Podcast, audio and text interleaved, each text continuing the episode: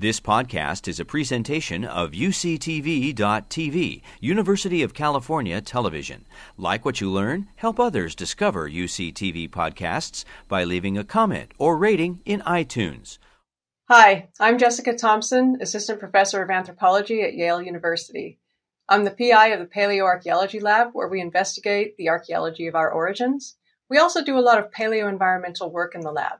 And today I'm going to combine those two themes to talk about the human transformation as we went from environmental managers to environmental damagers.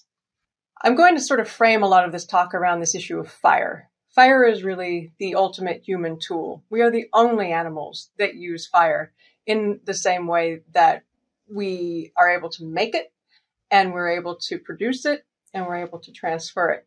Other animals might use it.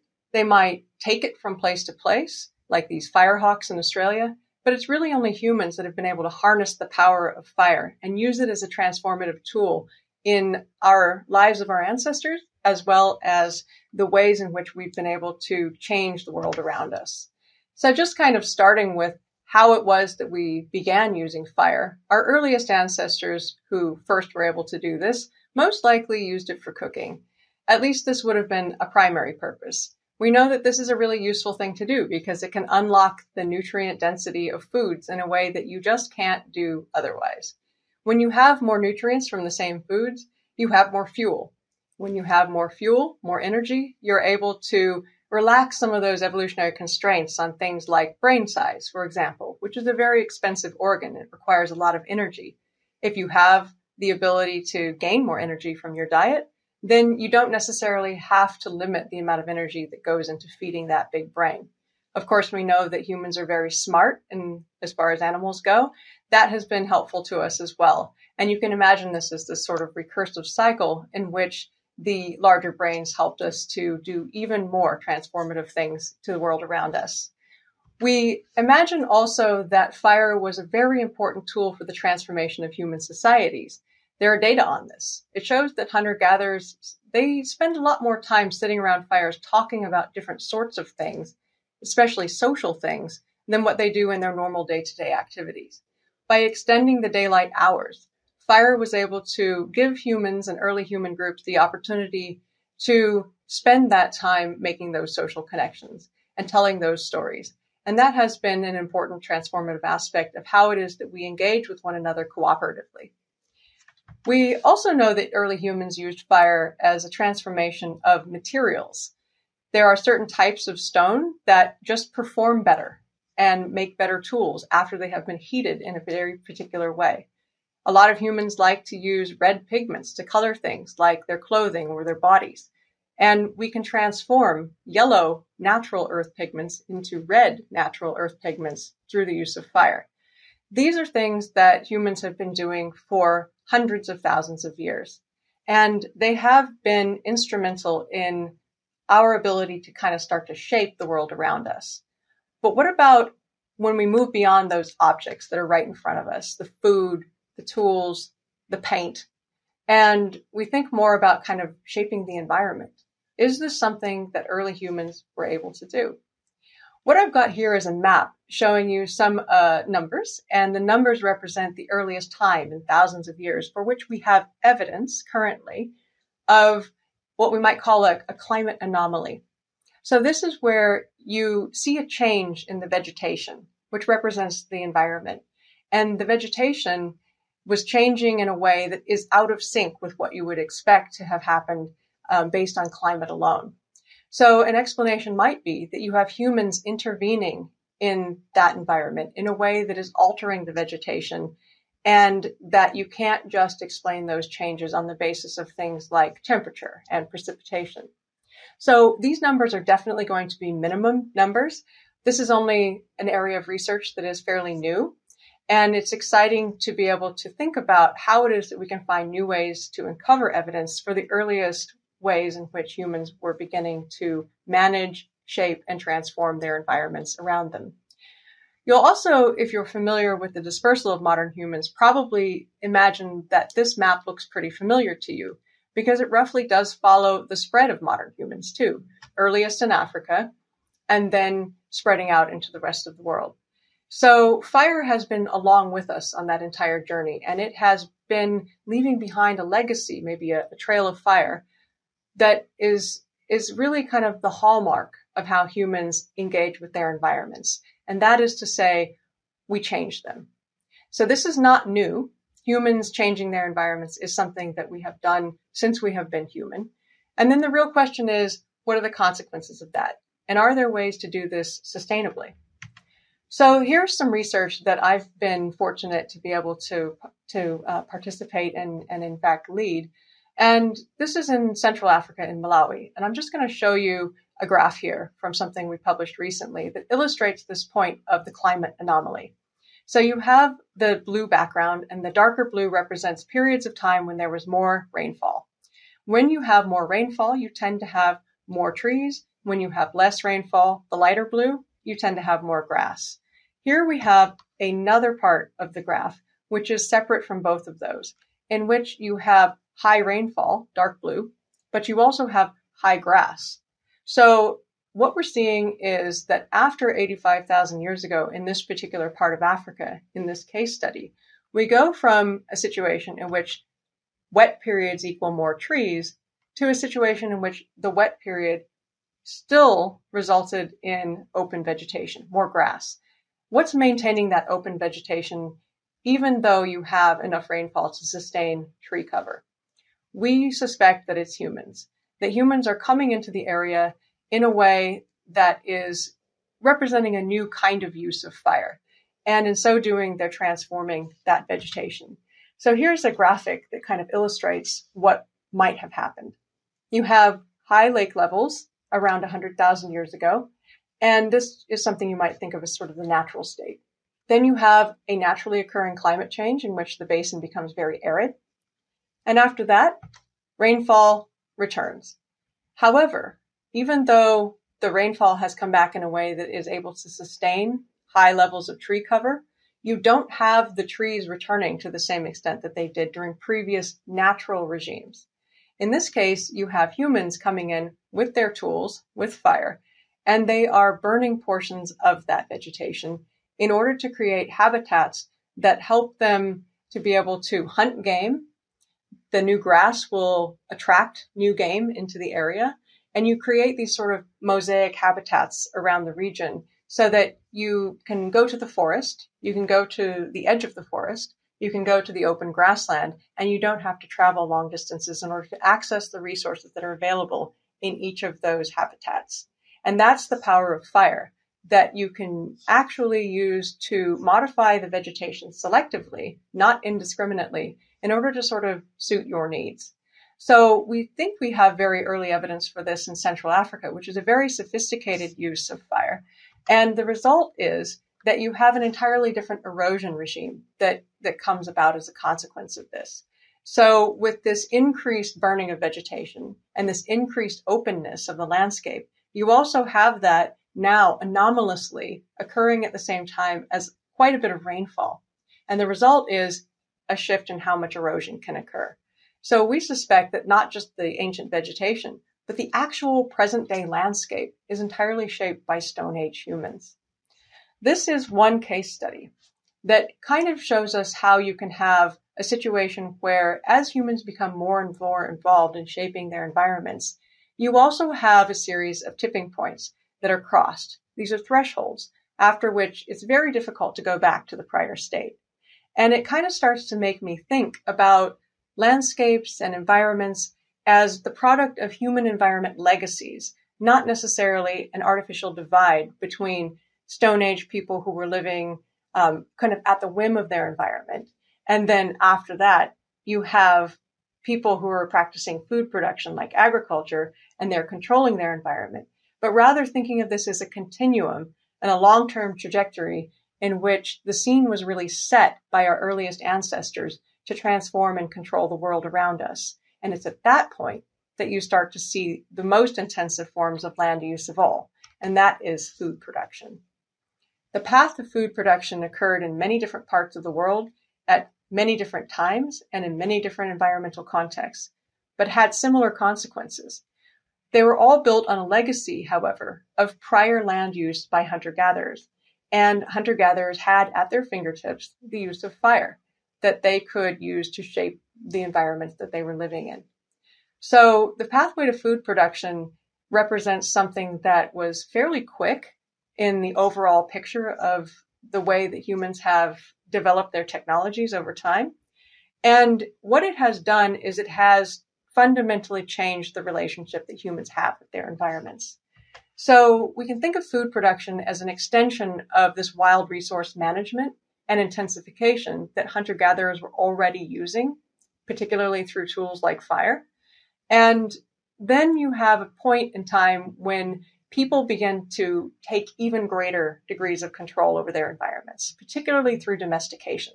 So the domestication of animals and plants is when you start to make them rely on you in order to be able to reproduce. And then they also become more productive for humans.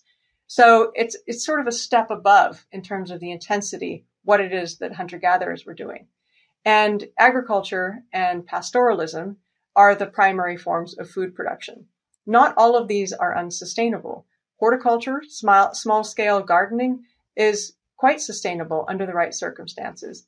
Pastoralism, it seems, was even one of the ways in which some of these early savanna ecosystems developed some of their really nutrient-rich areas. So, for example, there has been archaeological and paleoenvironmental research that shows that some of these iconic savannas, like the Serengeti, have dense nutrient patches that attract animals. The animals are, of course, what the tourists come to see.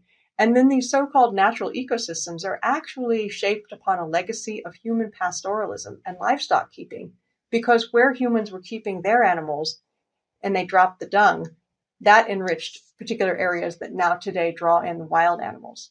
So all of this is connected in ways that were not fully understood and started, until we started to pay more attention to the paleo-environmental and archaeological records. We also, if we start to look there in those records, see that there is an extreme sort of stepping up in the extent to which humans are starting to use fire as this transformative tool. So there's this sort of million-year-long legacy of hominin and then later modern human fire use in really innovative and important ways. But in the last twenty-five thousand years or so, you start to see a shift not just into kind of changing the properties of materials and um, and changing pieces of the environment, but also thinking about how you can transform something from one thing into another thing.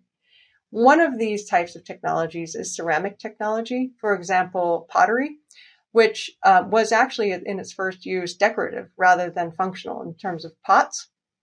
But what we see is with the advent of metallurgy, you have a true transformative technology, in which case you are not just changing kind of the material properties of a particular type of resource, but you're actually making a whole new type of resource out of raw materials that you're combining together in really, truly innovative ways. And with this comes a big increase in the scale of human extraction, and of course, the need to power that extraction through fuel. And in this case of iron smelting, this would be things like charcoal and wood burning and clearing and deforestation that can come with that. So we can't just blame agriculture, even though a lot of the very earliest agricultural tools um, were made of iron. But we do see a relationship between these things. When you start to move beyond the more hunter-gatherer model of sustainable land use and targeted burning that is designed to create mosaic landscapes, and you start to move into the human need for more and more land to fulfill their needs for fuel, to fulfill their needs for population centers and for food through agriculture, then you start to see a big change in the relationship between humans and their environments.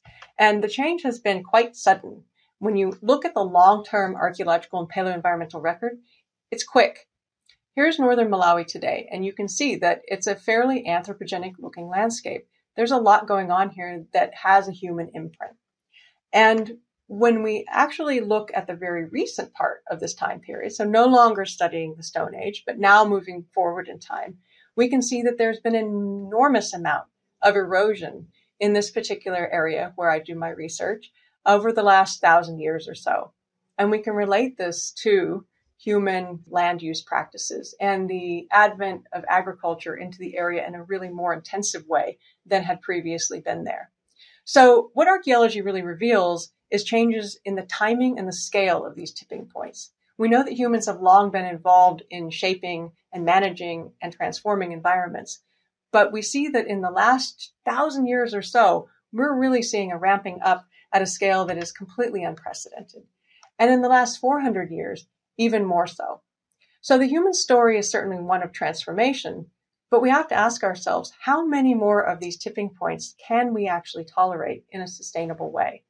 We know that hunter-gatherers were able to live for hundreds of thousands of years sustainably using transformative tools embedded within their ecosystems and recursively interacting with them. But what are we doing now with this really intensive agriculture and these massive changes in erosion and land use? One of the things that archaeologists have started to pay a lot more attention to is this concept of how it is that we can use the tools available to us to understand what is what is kind of not true about the natural world. In other words, are there really a lot of natural places left in the world, and how long have they been natural? What we find is that the majority of terrestrial environments are shaped by people and have been shaped by people for a very, very long time.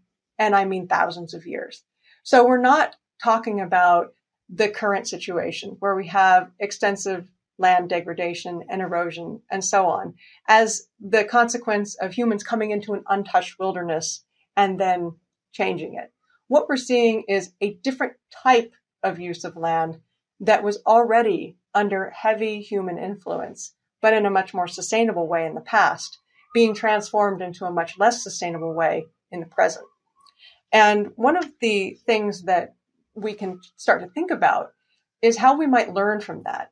And when we think about going forward, how is it that we can try to use the lessons from the archaeological and paleoenvironmental records to think about ways that we can we can do it more sustainably in the future?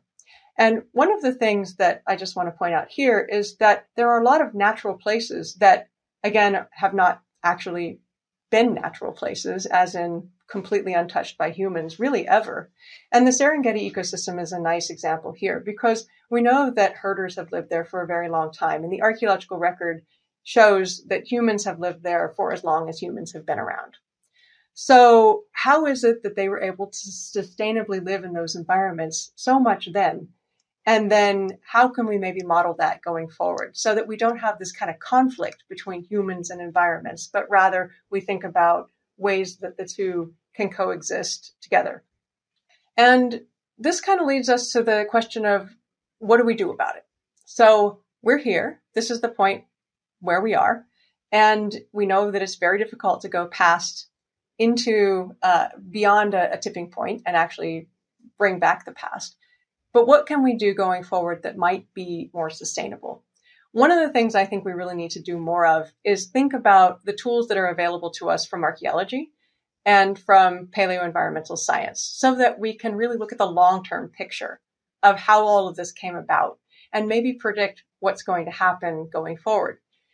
We have to start recognizing that it's probably a fallacy to imagine that there are Um, natural places and unnatural places and a hard divide between the two. The reality is humans have been transforming their landscape everywhere they have been.